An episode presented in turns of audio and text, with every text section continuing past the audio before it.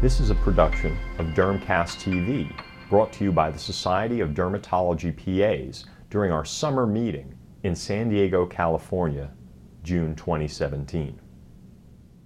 We are going to talk finally about cosmeceuticals. And I am going to ask how many of you have products that are sold out of your office currently?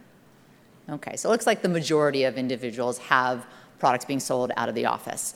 So I think the biggest thing to understand and take away from cosmeceuticals is that they can work, and it's important to understand how they work more than anything, because it's not necessarily, again, brand X, Y, or Z, it's really understanding what product does what. So these are my disclosures. I've done research for Lifes2good, I'm doing research for Nutrafol, I've been on the advisory board, and then research for Valeant. So this is what everyone is looking for, that magic cream in a jar. I don't think it exists yet, but I do think we have a lot of products out there that really can help the different concerns that individuals have on the changes that they see in their skin over time. So again, magic cream is what everyone's looking for. But understand that this is not a little industry. 253 billion in sales, and that data I think is from a couple years ago. So it's a very big market. And a lot of individuals oftentimes can't afford to get any kind of cosmetic surgery, but certainly will spend the money, and they'll spend a lot of money on products. So if you're going to recommend a product, you want to recommend something that's actually going to help and do something for an individual's skin.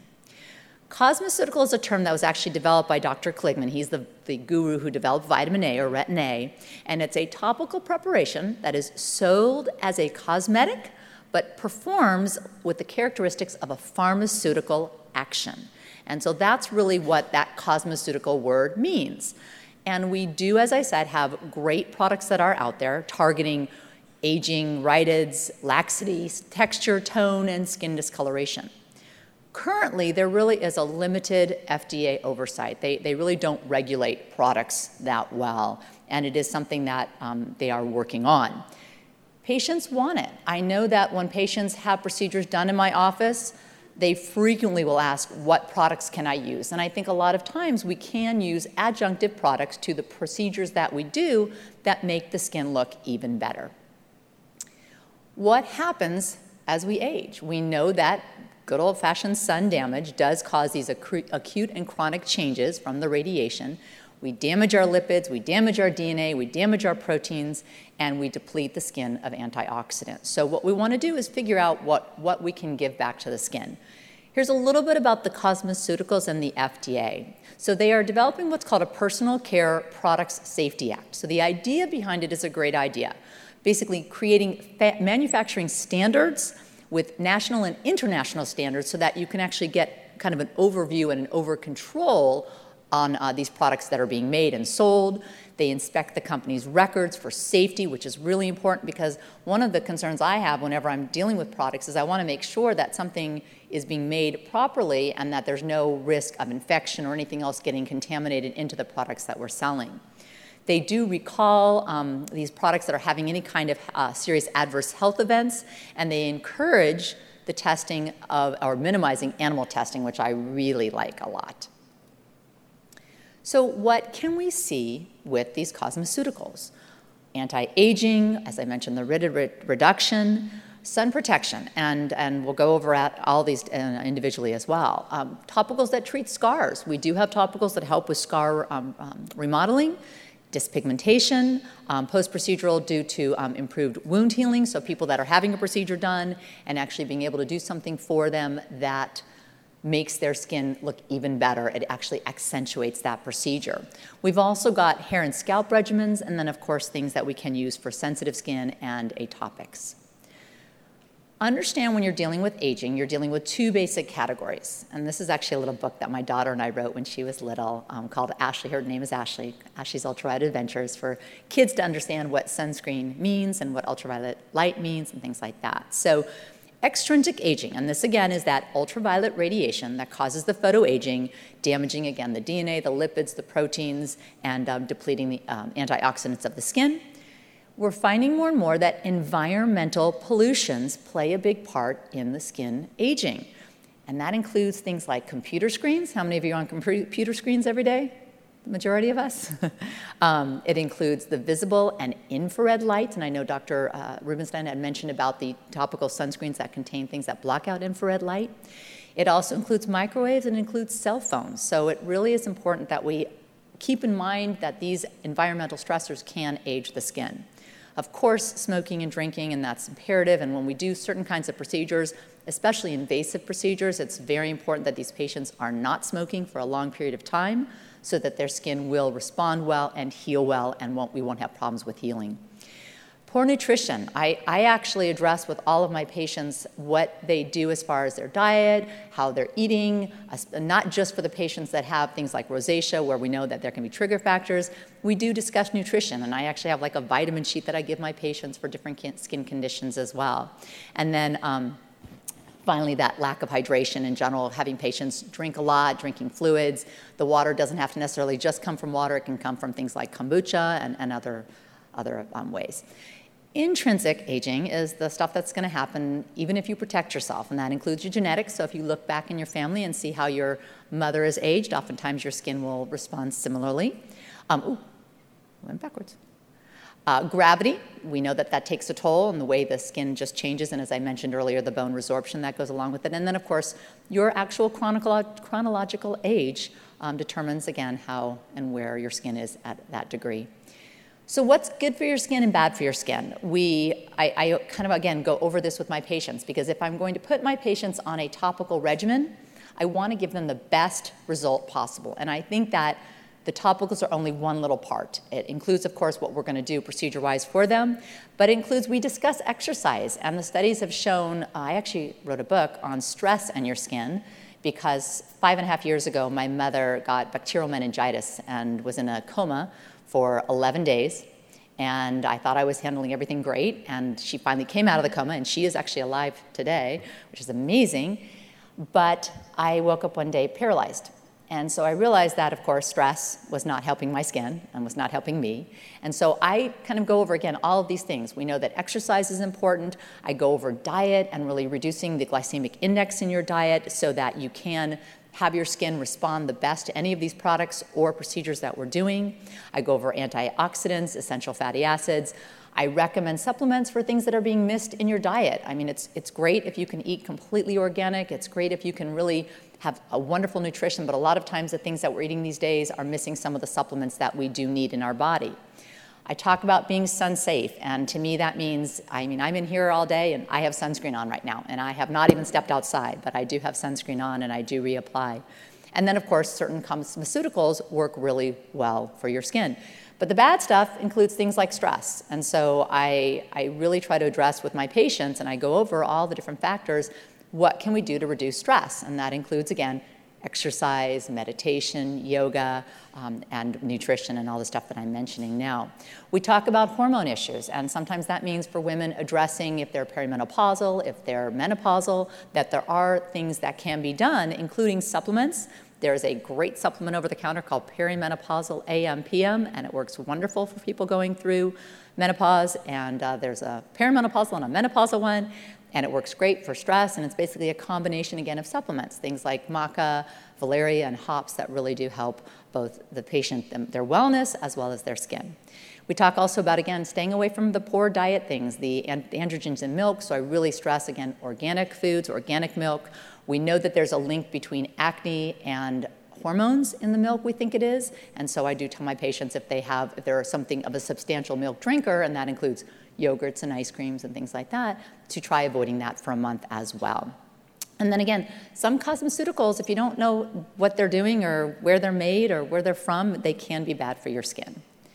So, where can you get skincare products? You can get them at the drugstores. You can get them at the retail stores like Saks and Neiman Marcus, and then at salons and spas and physicians' offices.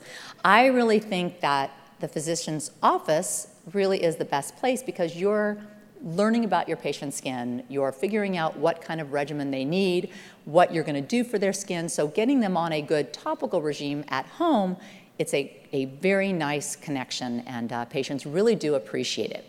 So, when you're picking a product, the first thing you want to look at is what is the vehicle? And I will tell you that most of my male patients really don't like the creamy products. They would prefer something that goes on the skin that does something that is not creamy and greasy and things like that. Versus my female patients, for the most part, like the more moisturizing, the creamier the better, the thicker the better. So it's, it's a different personality. It's also a different personality based on your skin type. So if someone comes in with oily skin and I give them something really thick and heavy, they're not going to be happy with me. So it's important again to understand that there are different vehicles with which to give the skin the different active ingredients that you have. You can use gels, which again are that aqueous or hydroalcoholic liquid in a colloidal solid.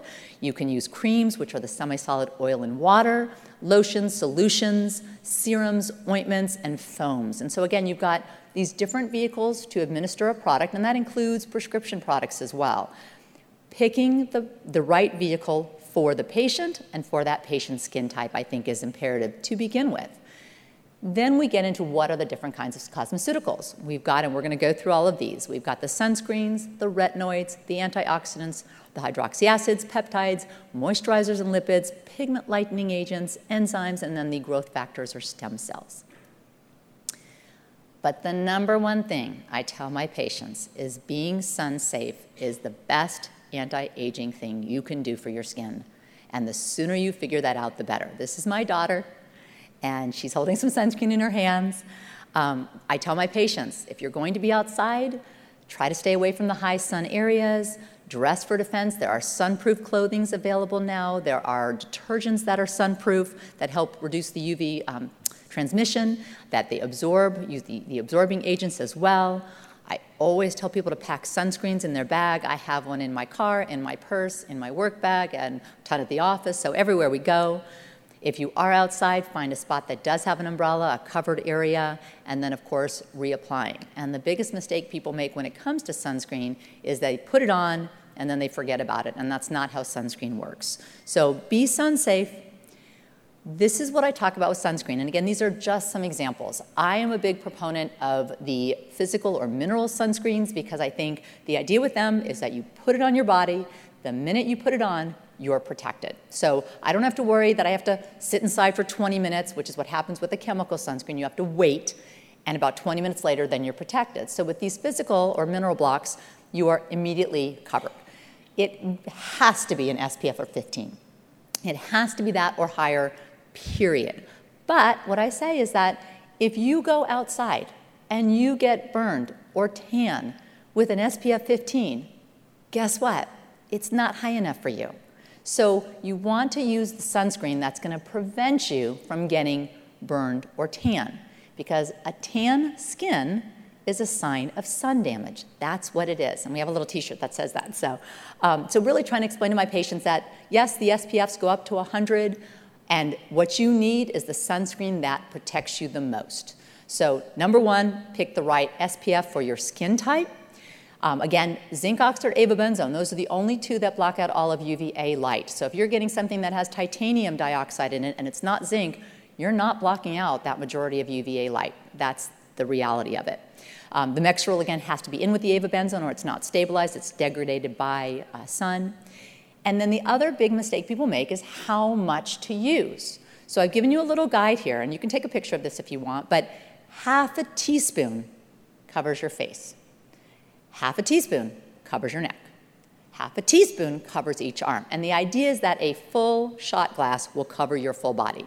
So if you have a bottle of sunscreen and you go on vacation and you come back with that bottle of sunscreen not empty, you certainly have not used enough sunscreen, at least not to adequately protect yourself. And the other thing is that sunscreens, typically, even when they're waterproof, only last about 90 minutes. So reapplication is key.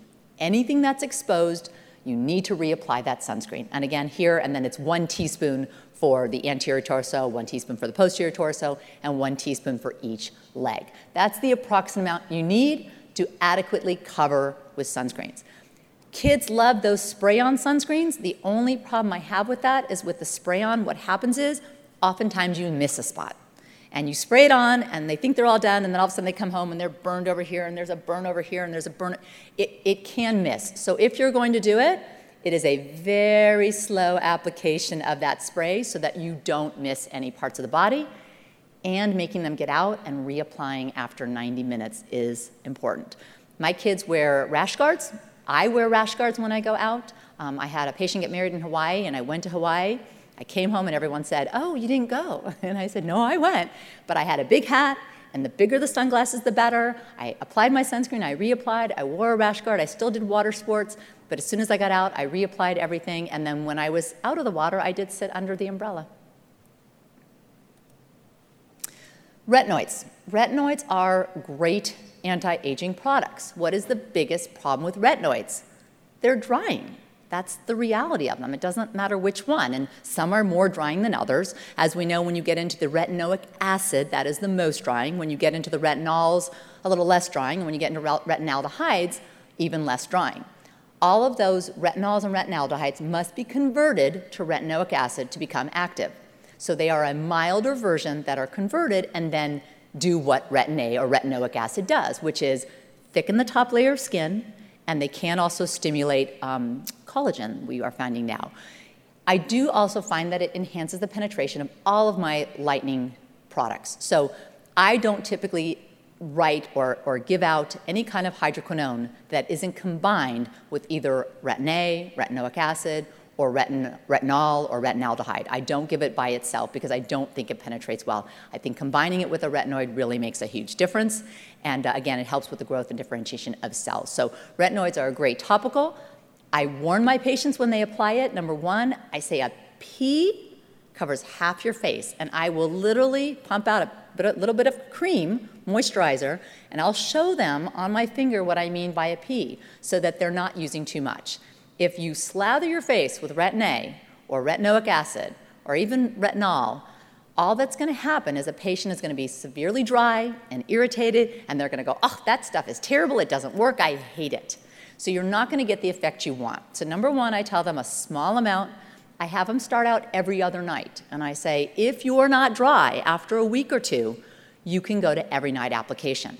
When you are using something in the retinoic acid family or retinoid, it is sun sensitizing. It is not put on during the day. It should be put on only at bedtime. That's very important as well. So if you have your patients understand how you use a product, how often you use it, when to use it, how much to use, um, with the retinoids, you can get really nice results. Antioxidants. Typically, that means L-ascorbic acid. For the most part, people will use that. You need a concentration of 10% or higher. So it's not a matter of what brand that has, you know, brand X, Y, or Z, but you're looking for at least a 10% or higher L-ascorbic acid. Alpha lipoic acids are also antioxidants. Here's that heliocare. That's that Polypodium leucotomos, which is a fern from South America. And it is a supplement that's given that works as a basically like an internal sunscreen. So it's a great product. Um, it's really good. I, I do recommend it for patients. It's over the counter. I like it especially for people that are fair skinned because it does work again as an internal antioxidant as well as a sunblock. Um, the issue becomes that a lot of my patients are taking a ton of sun uh, supplements, and so the question is, do they want to take one more? That's really up to them. But um, I don't think it's a replacement for sunscreen, but it is something you can add, especially if you are, again, worried about sun exposure and have a sun sensitivity or even a history of skin cancer or melanoma. So, what do these antioxidants do? They prevent inflammation, they fight these free radicals, which are due to the ultraviolet damage that you have in your skin, and they also help reduce the ozone damage to the skin. And we know that our ozone layer is decreasing, so more ultraviolet C is going to start coming in as well. Hydroxy acids are nice. Um, you've got the glycolics, you've got the salicylics and the beta hydroxy acid family, you've got the glycoaminoglycans.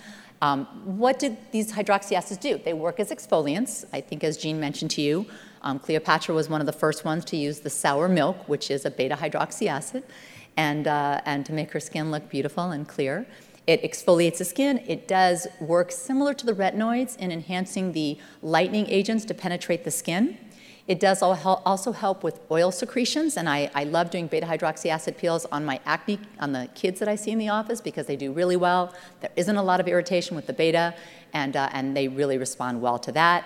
And again, it, um, it can smooth the skin. So people get a nice, they'll usually say that I feel like my skin glows. I think that is the description that we usually say with hydroxy acid peels. I'm mentioning here supplements again because you've heard me say that I do think supplements are really important. We did a lot of studies initially with the deep sea fish protein supplement, and we saw great results with hair and nails. And we are currently doing some studies on the Nutrafol, which is the standardized botanical extracts. And what's exciting about this new product is it does have these anti-androgen um, extracts. It also has the uh, the vitamin E, basically ba- um, based there, which is an antioxidant. It also has the curcumin, which is an anti-inflammatory. And I actually recommend that people take the supplement curcumin all the time because I think it's a great supplement. If you have a Mediterranean diet, you're getting it regularly, but it, not all of us eat that all the time. So I do like curcumin as a supplement by itself. But these are all four combined in this product to work on the different inflammatory responses of hair thinning or hair loss. And so I think it's an exciting realm, and we will, our studies are underway, so I will let you know what I think in a few months. Peptides. So people come in and say um, they want to use this peptide cream, and, and it's great, and the question becomes what does a peptide do? So the main thing you have to understand with peptides is that pentapeptides decrease collagen breakdown so the pentapeptide works on the collagen. And the hexapeptides are the ones that are what they call Botox like creams because they actually work on the contraction of the muscle, improving the skin tone, and then altering that communication at the neuromuscular junction. Don't get fooled, it's not a botulinum toxin, but it works in a similar manner. So people will notice that wrinkles do appear less in those dynamic wrinkled areas. Okay? And again, it's not so much the product itself, it's the active ingredient, which is, again, the hexa and the pentapeptides to relax the facial muscles and improve that skin tone. So, moisturizers and lipids. We know more and more now that what happens over time, and many people in general have what are called barrier repairs. They have something wrong with the skin, especially our eczema patients, where they are missing this protein called filaggrin in the surface of the skin. And what happens is that's where you can get that dry, cracked skin. Sometimes you have that red, those little patchy red areas, pal, you know, papules, macules, patches of redness. And, uh, and the idea is that as we age, we do also lose that barrier. And so what we, what we find is that if we can give the lipid back to the skin, the skin will look better. And what's important about this also is the fact that when you see some of those products on the TV and they'll show before and after, and you'll be like, oh my God, look how less wrinkled that person is. If you put a moisturizer on the skin, especially on dry skin, do you think it'll look better? Yes. That's just the reality of it. So if you look at those pictures, it can just be that moisturizer sitting on the skin that makes the picture look better. So yes, moisturizers are important.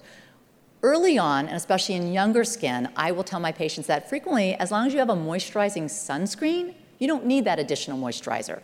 But as the skin ages, the skin does become more dry, it does have a decreased barrier function, and can require more of these lipids. So, hyaluronic acid, there is a new one that actually contains the purple rice extract, which is supposed to preserve the hyaluronic acid. That's the one that SkinMedica has out. I think it's called HA5. Um, the idea is that you want to maintain that normal skin integrity and the water content of the skin. You want to create a better barrier, which prevents the outside world from getting in. Um, you're preventing that transepidermal water loss, and water loss does make skin look drier. It does make skin look cracked. It can make skin look more wrinkled.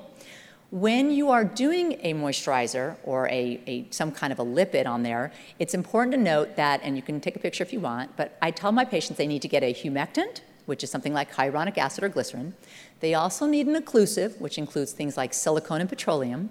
And then they also need an emollient, which is the jojoba or the propylene glycol. It's that combination of three that really does give the overall improvement of the skin.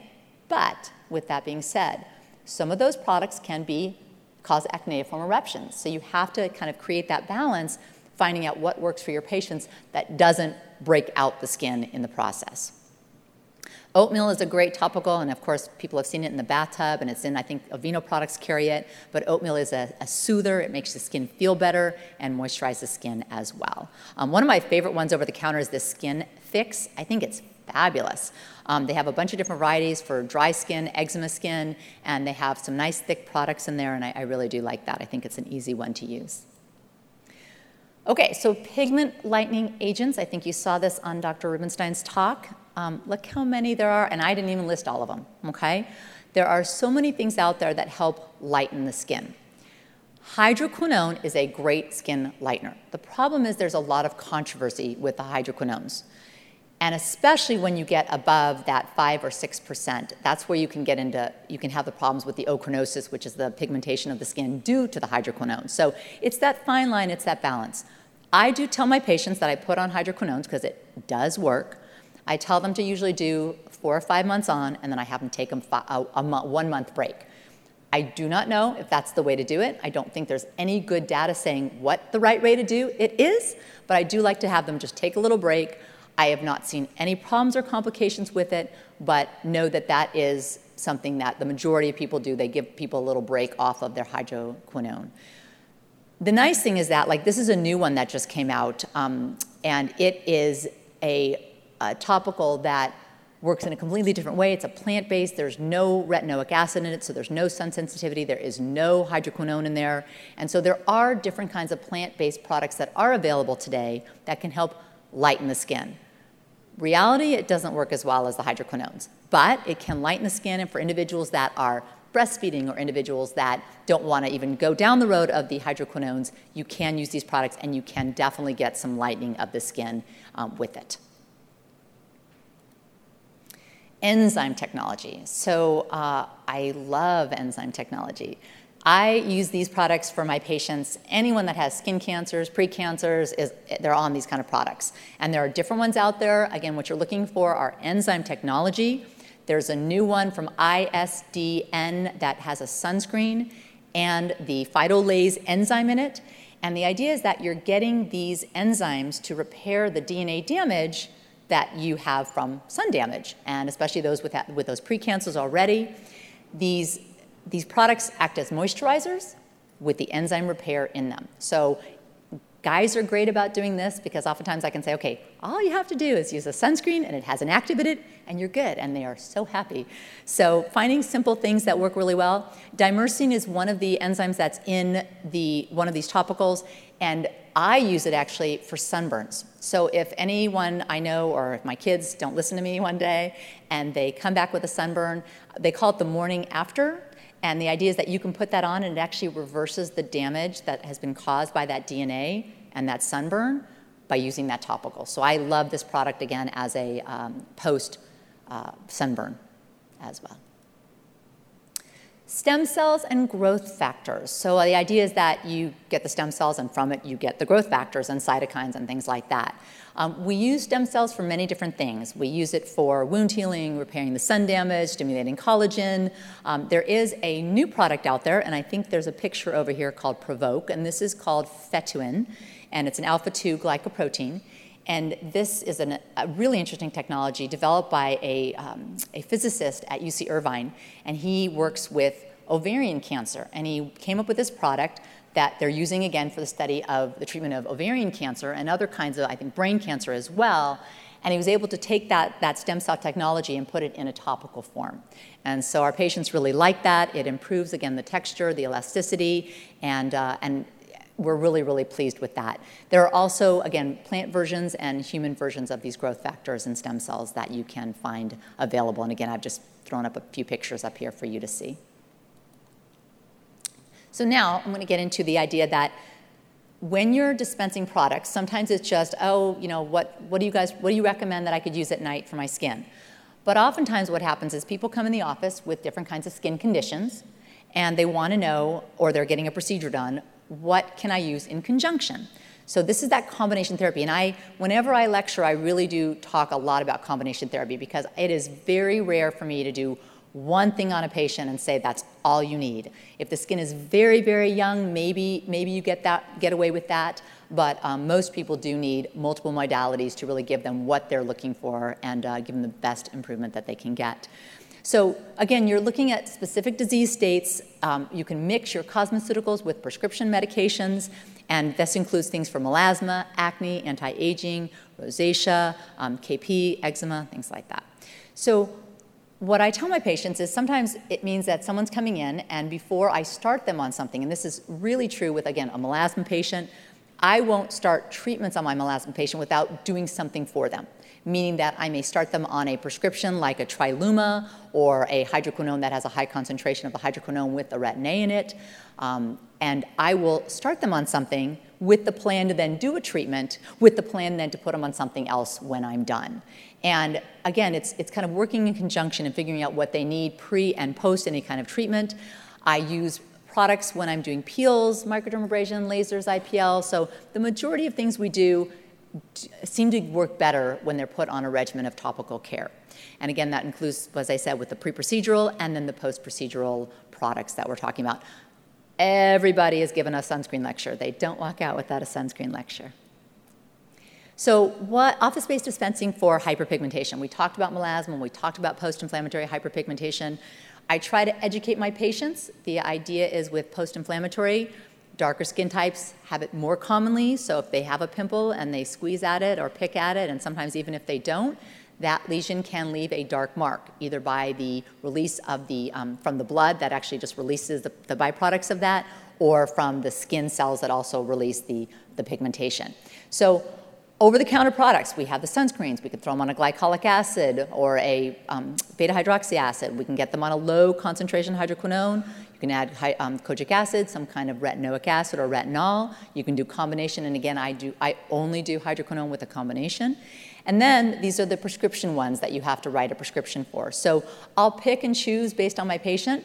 I typically will start maybe on the lower end just so that I don't have a very irritated patient or a patient that's excessively peeling, things like that, especially if I'm pre-treating them prior to a procedure that I'm planning to do. So here's a patient of mine, and you can see before and after melasma, and this is using topicals and using um, peels to improve it, and this is just one session. And I think that's pretty nice results. She's not 100% clear. We would plan to do a second session at about six months, but she will stay on her topical regimen, including the sunscreen as well. So office-based dispensing for acne. Again, we have over-the-counter products that we can recommend for patients. Oftentimes people come in the office and they want the ease of being able to say, yeah, I'm doing my acne medicine, but what do you have that I can use in addition? What is a good cleanser? What is?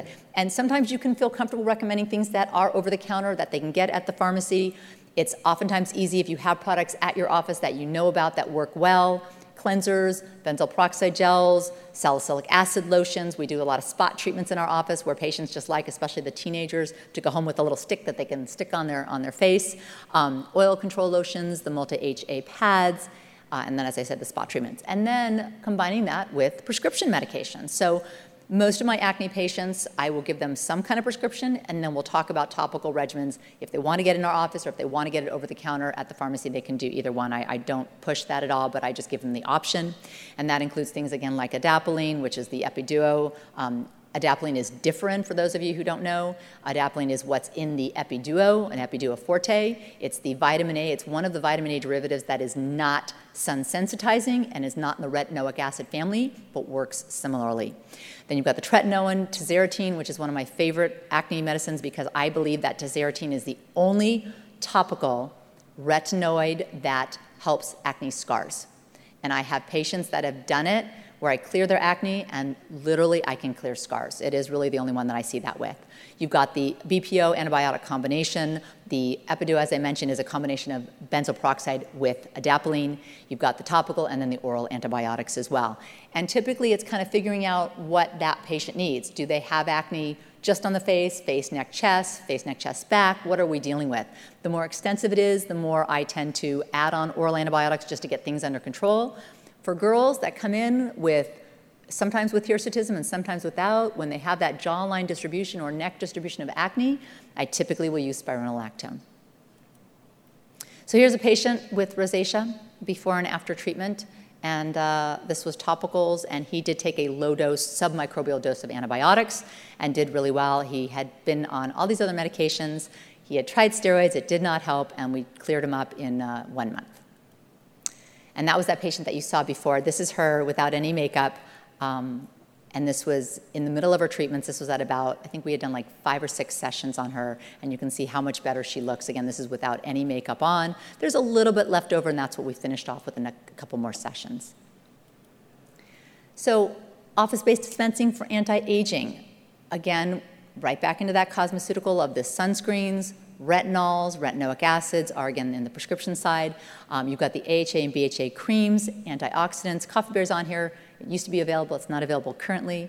Um, the peptides, enzyme repairs, and growth factors, um, again, from the stem cells. And then using pharmaceuticals. All these things, again, these are all in the vitamin A family, um, different levels of strength, this being the mildest, second, and third. So here's a patient that comes in, wants anti-aging, and she wants to do some topicals at home. Um, this was actually one IPL in my office. Um, I set all the settings, and my patients actually get three passes unless they're doing Levulan, and then they only get two. But this is three passes where we'll do two regular passes, then we'll do a, a, basically a dry pass at the end. And she uses her topicals, and she's very happy. I'm going to mention supplements because I think they're hugely important. Um, these are the lists of just the main ones that I talk about. And again, I have different kind of lists for different kinds of skin conditions. But I do think that vitamin A is important, and I have my patients take an every other day dose.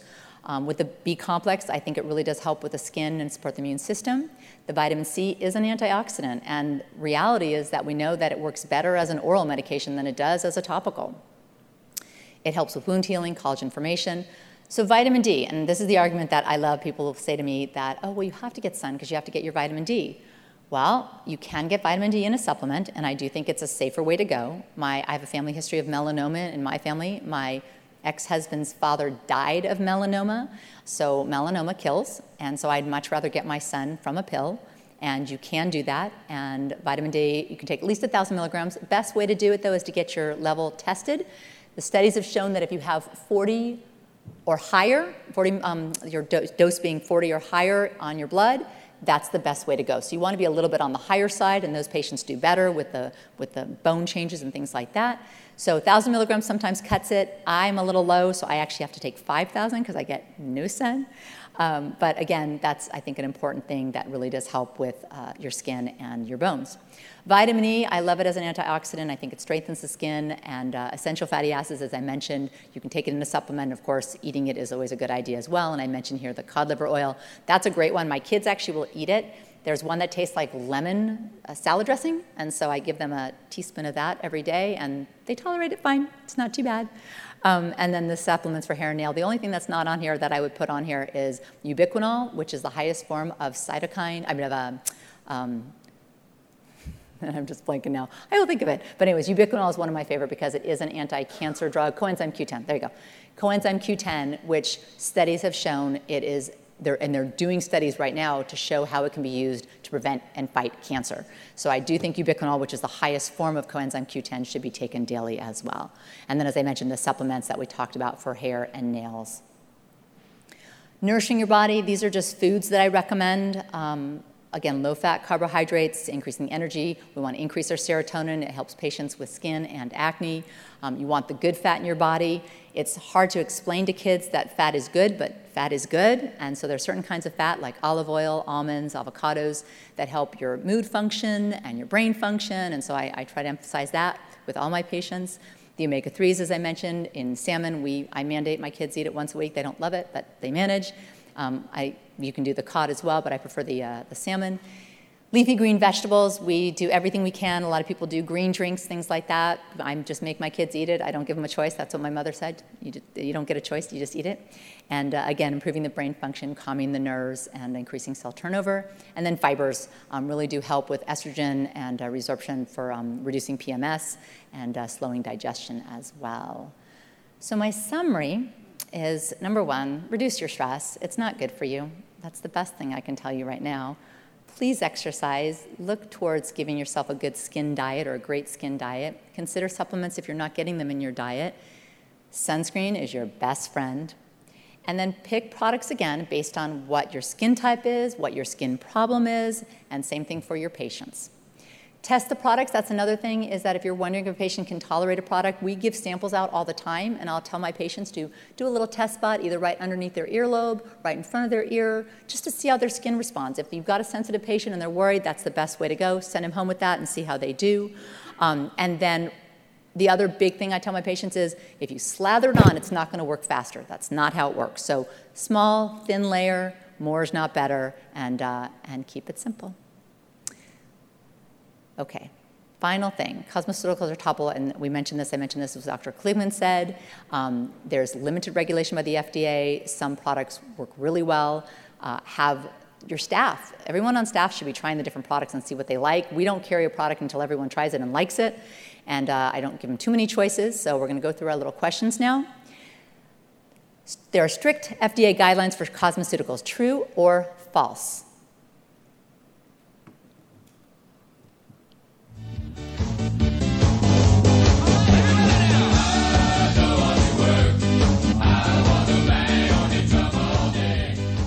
Okay, let's see.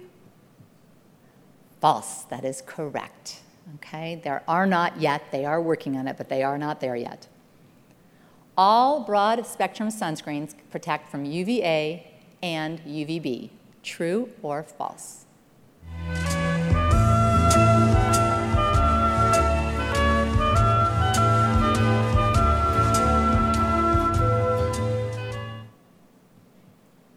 And the answer is false. Remember, if it doesn't have, even if it says broad spectrum on it, if it doesn't have zinc or avobenzone, you are not blocking out UVA light.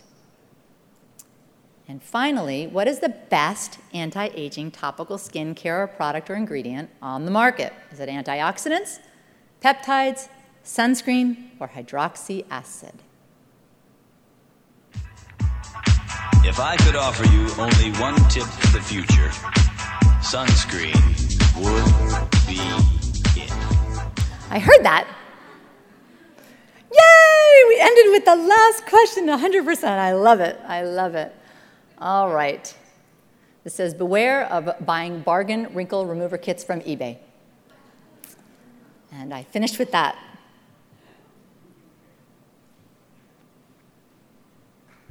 The overall performance of the speaker.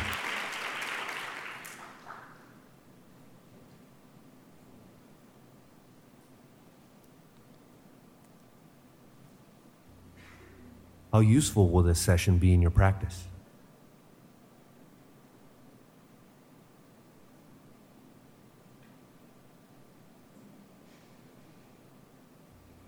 As a result of this program, do you intend to change your patient care?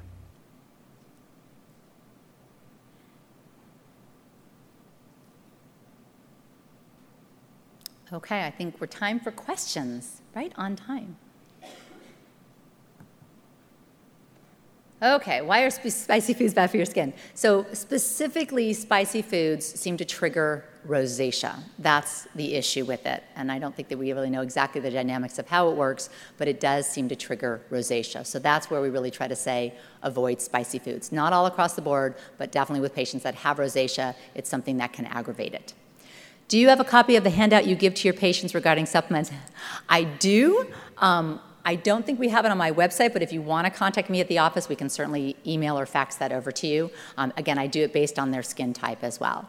Um, and the, oh, you know what? Actually, if you really want it, in my book called What's Stressing Your Face, which is available on Amazon, I have all of those things in there, including all the stuff I talked about. Um, is there a minimum percentage of zinc you recommend? The higher, the better. Um, I really try to get patients to use at least a 7 or high, 7% or higher. How do you deal with a difficult patient that claims the chemicals in the sunscreen are pro-carcinogenic or promote endocrine dysfunction? What do you what discussions do you have with them and any organic options you recommend? That is a really hard one. And, and there are a lot of people that believe 100% organic. And so if that's how they feel, you can always find organic sunscreens. You can go to things like Whole Foods and different kinds of health food markets where you can find that. In my office, most of my sunscreens are, again, paraben free, sulfate free, things like that.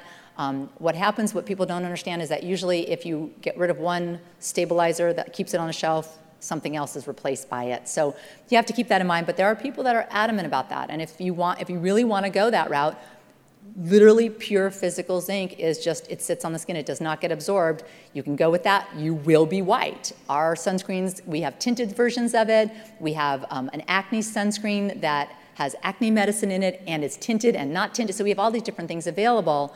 But if you have someone that's going to fight you on it people have their own beliefs. It's kind of like hydroquinone. There's a big constituent that believes hydroquinone causes cancer even though there's been no evidence of it and it's been around for decades there are people that believe it, and you're not going to convince them otherwise. So there are physical, topical, mineral things that can be put and then removed from the skin. Otherwise, it's avoidance. It's wearing a hat and not going outside. And some people do that. You can wear gloves, you can wear long sleeves, you can wear turtlenecks, you can do all of those kind of things as well. And I, I don't discount it because I don't think we have an answer. I don't think you can say it absolutely can't hurt you. So if they really feel adamant about that, then I would say, you know, go over and try to find something that's just pure old-fashioned zinc.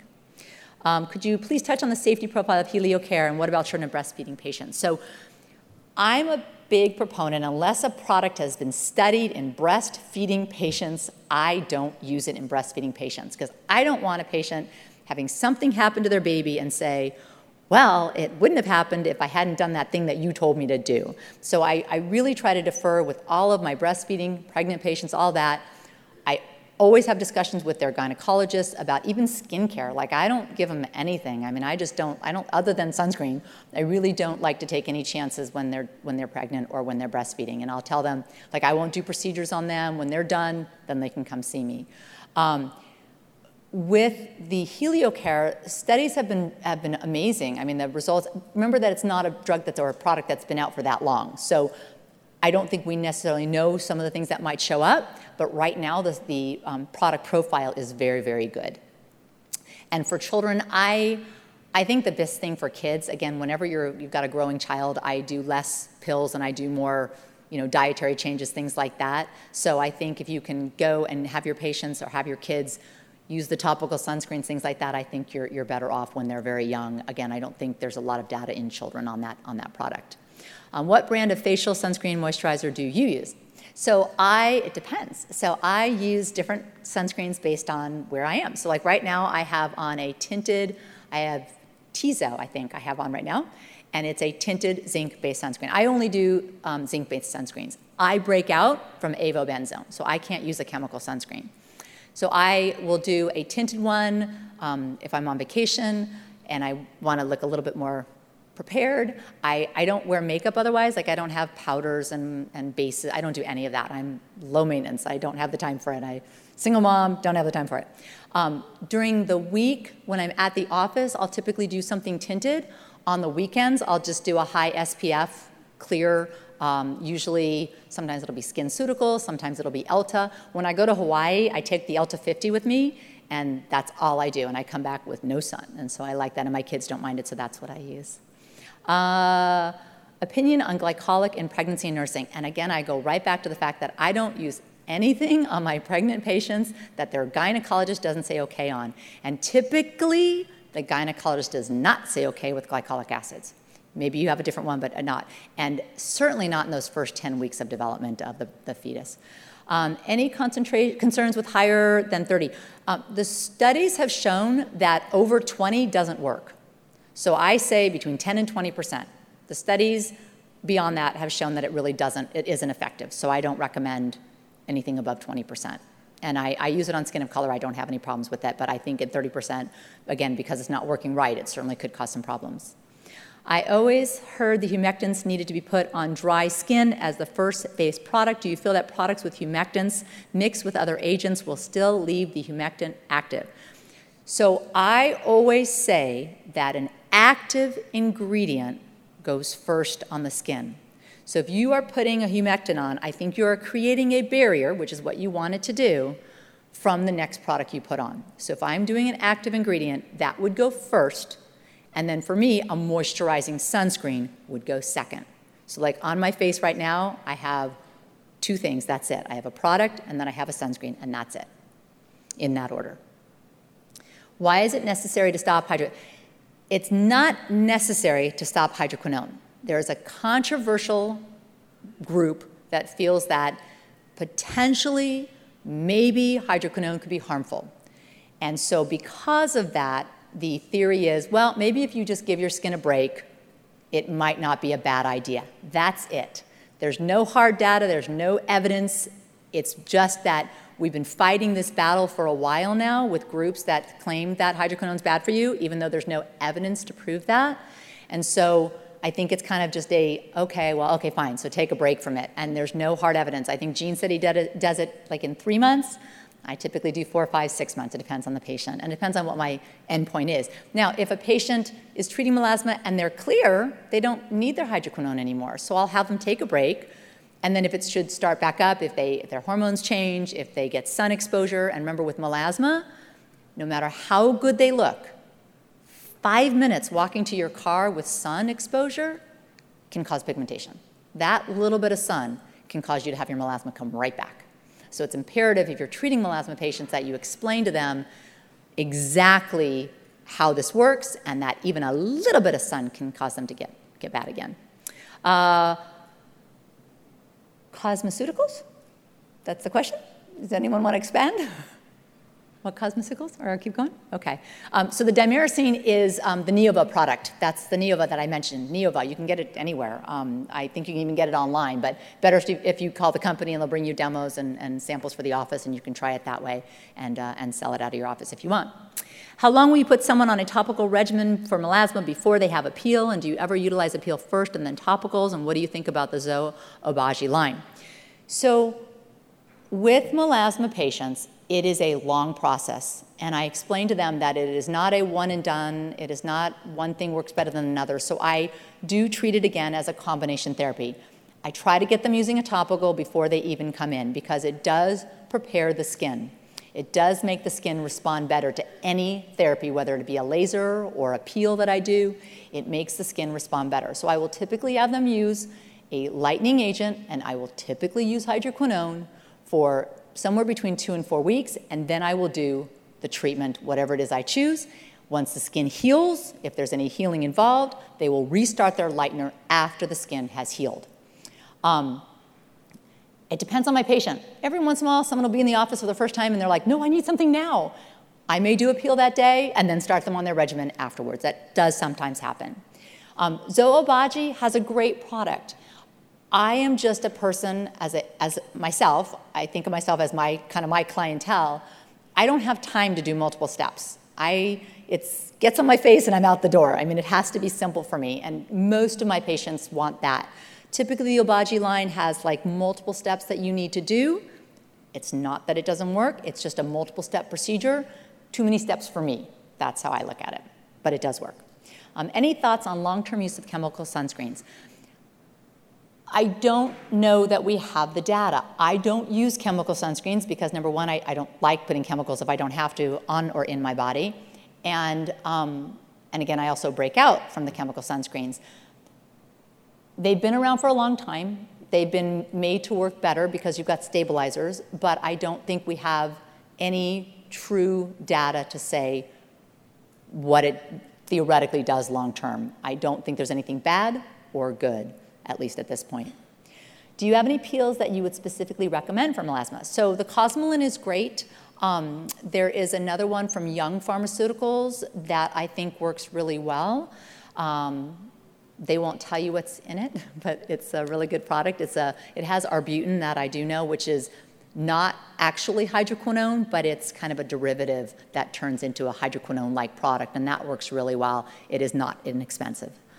Um, cosmeceutical books that you recommend. I love Zoe Draelos' book on cosmeceuticals. I think it's called Cosmeceuticals, and I think it's fabulous. She's an excellent, excellent clinician. She does a lot of research in the field. Um, I do, as I said, talk about all the cosmeceuticals that I like in my book, but I do think that she's an excellent, excellent resource. Do you, uh, do, you do any lab monitoring? Um, so, study recently came out about lab monitoring in spironolactone saying you did not need to do it.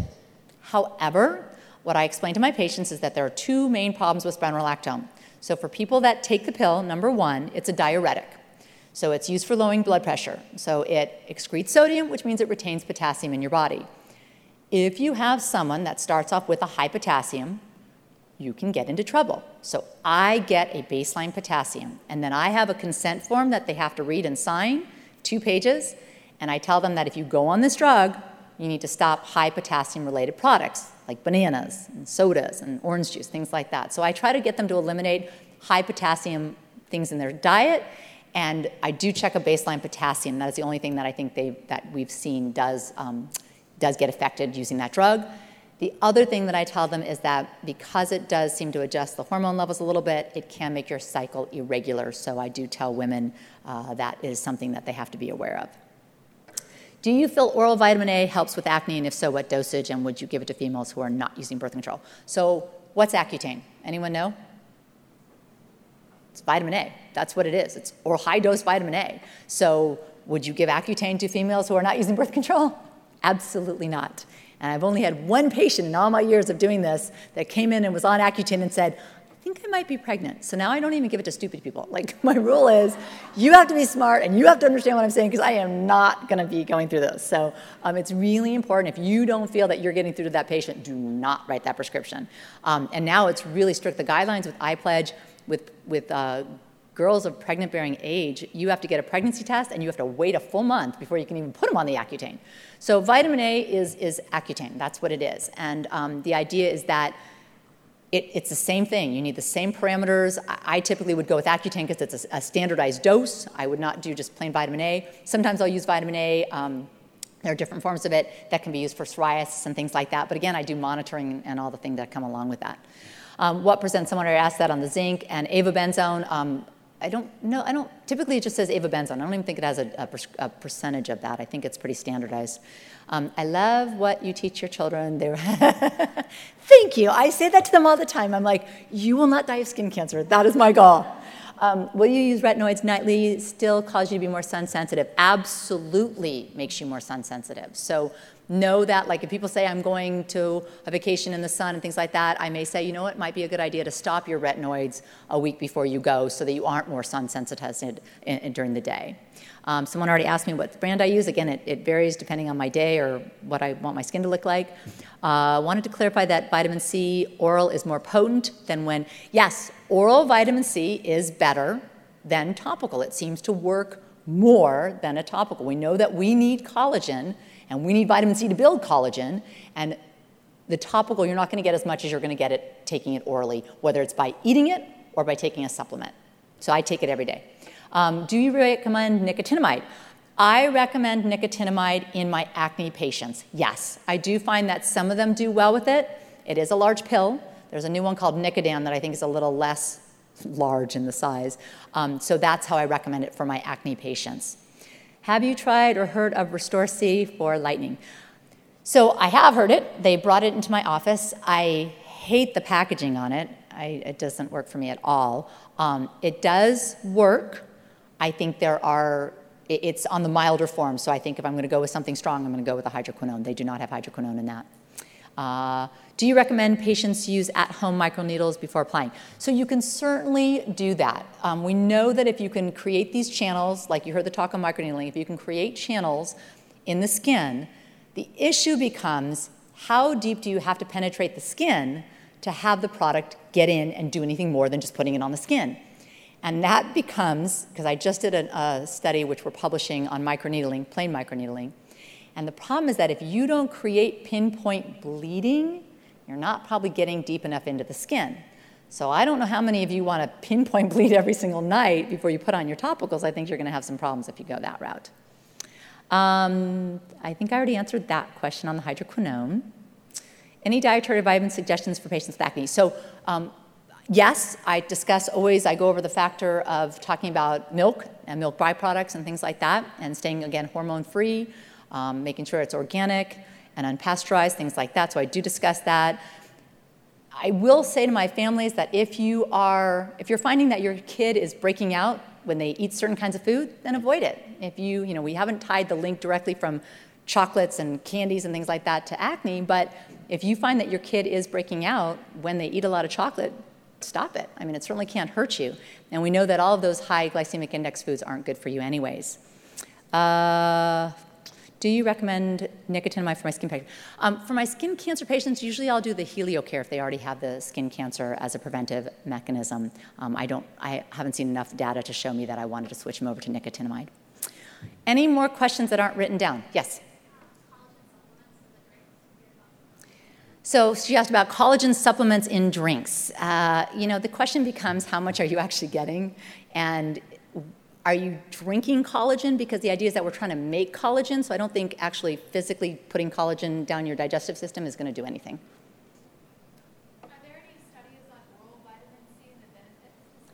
The question was Are there any studies on oral vitamin C and the benefits of skin? And the answer is yes, there are a lot of studies out there.